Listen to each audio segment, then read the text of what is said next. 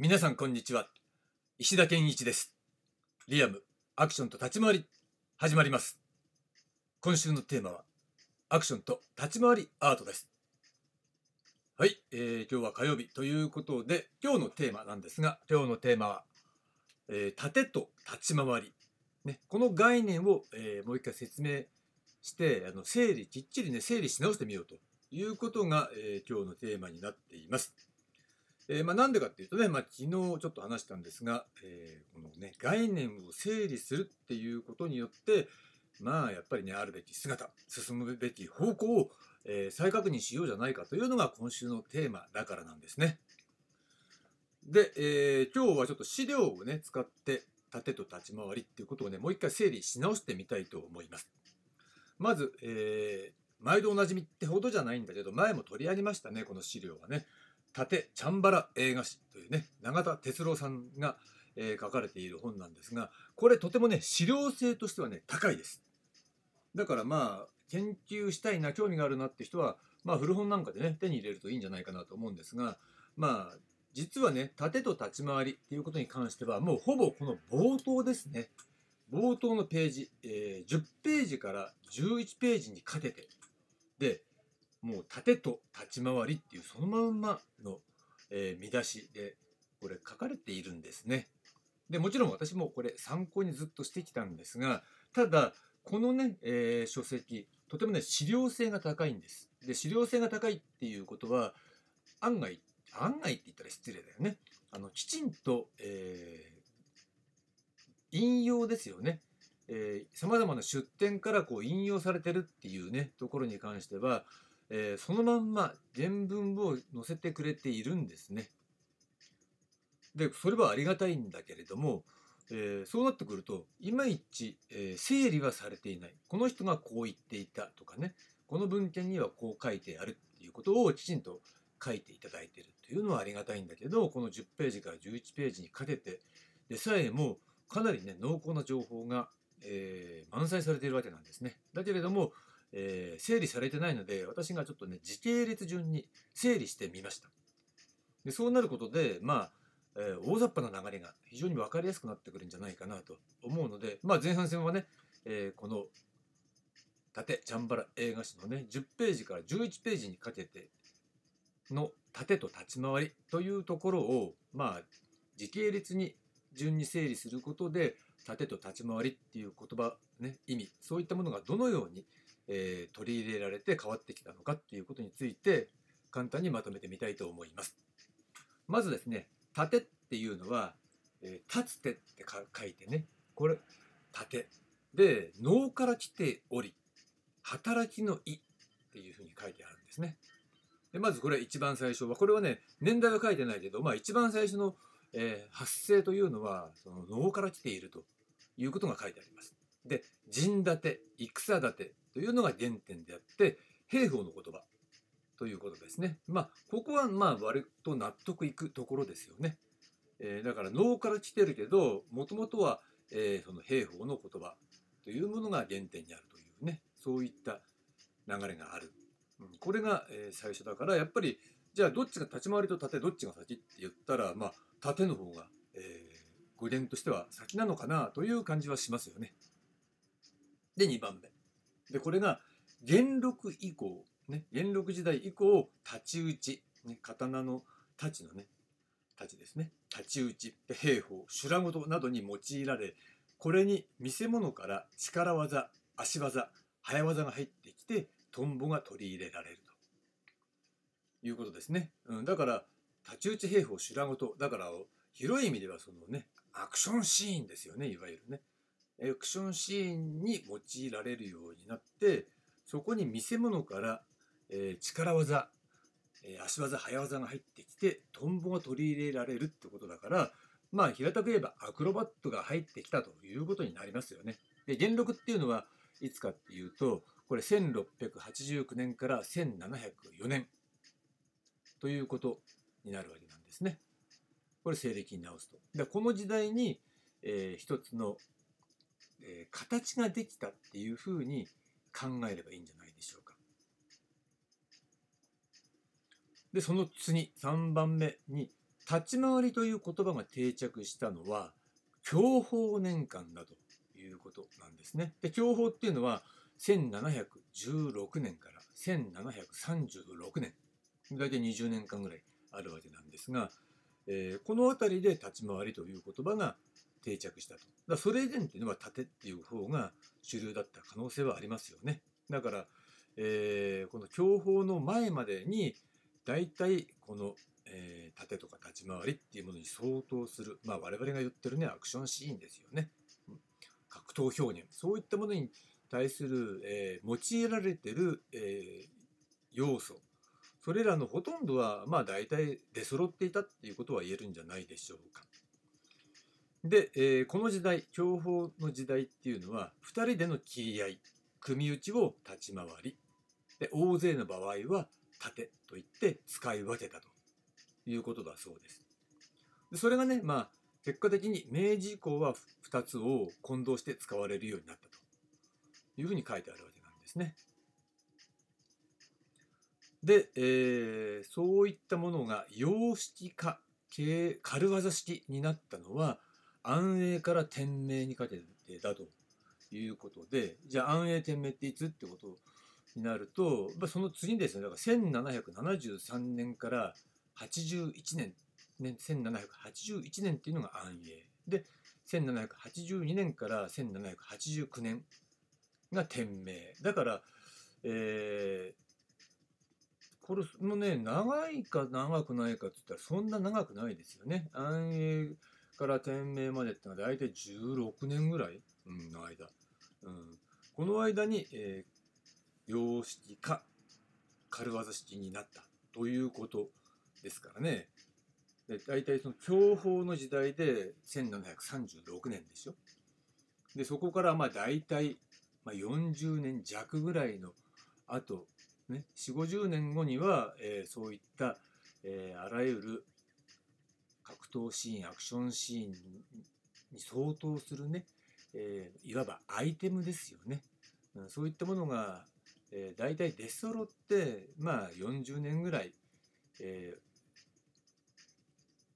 ー、いろいろ行われていく中で様式化されて軽業式になったということなんですね。これが安永から天明にかけてだということになって。で、えー、その次、今日は、ね、今日はっていうのは、そのさらに先なんで、1802年から1804年。まあ、短いですね。まあ、この時期のあの書物に、盾、ね、殺人って書くね、漢字の当て字としての盾っていうものが、えー、表記として確認できるということになるわけですからまあ大体、えー、この辺りでまとまった、え、形になってきたんじゃないかなと現在出揃ってる形になってきたんじゃないかなっていうことが、え、推察できますよね。とちょうど1802年だからねやっぱ19世紀初頭ということになりますよね。うん、19世紀初頭に、ま、ほぼ完成っていうふうに考えていいのかなということが言えるわけです。だから、えー、大雑把にまとめておくと、えー、まずは脳から来てる言葉だ、ね。最初に盾っていう言葉が最初にあって脳から来ている。で、そこに、えー、その見せ物からね、そのアクロバットの動きが入ってきてトンボが取り入れられたっていうのは案が早くて元禄の時代そしてその次、えー、元禄の次に立ち回りっていう言葉が定着したのは、えー、享保の時代で、まあ、大体そこからもう10年後ぐらいですよねには立ち回りっていう言葉が定着していて、えー、この段階では2人の切り合い、ね、組打ちっていうのを立ち回り大勢の場合は盾といって使い分けたということですから用語の使い分けとしてはほぼ、えー、これ正しいですよね。えー、現在とあまり変わらない。で、明治以降2つは混同して使われるようになったということも、えー、私自身も納得するという感じですね。で、えー、様式か軽業式になったのが安永から天明っていうことだから、え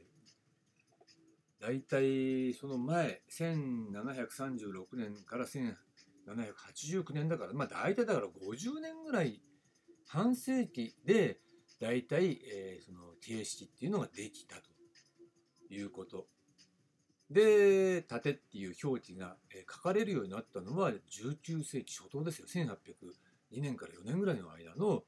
えー、書物に書かれているっていうことだから。まあそんな感じで。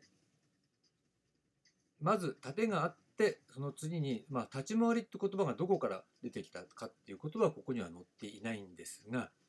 立ち回りという言葉も比較的早く早い時期に定着したと。いうことになりますね。で明治以降は2つが混同して使われるようになったと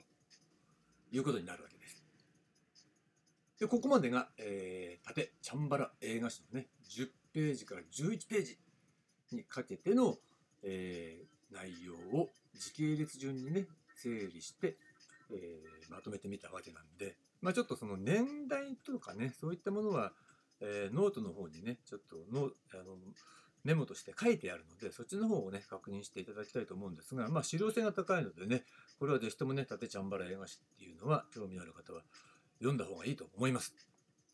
でこういったことね縦ちゃんばら映画史だけじゃないんですが私もいろいろ調べました他にもね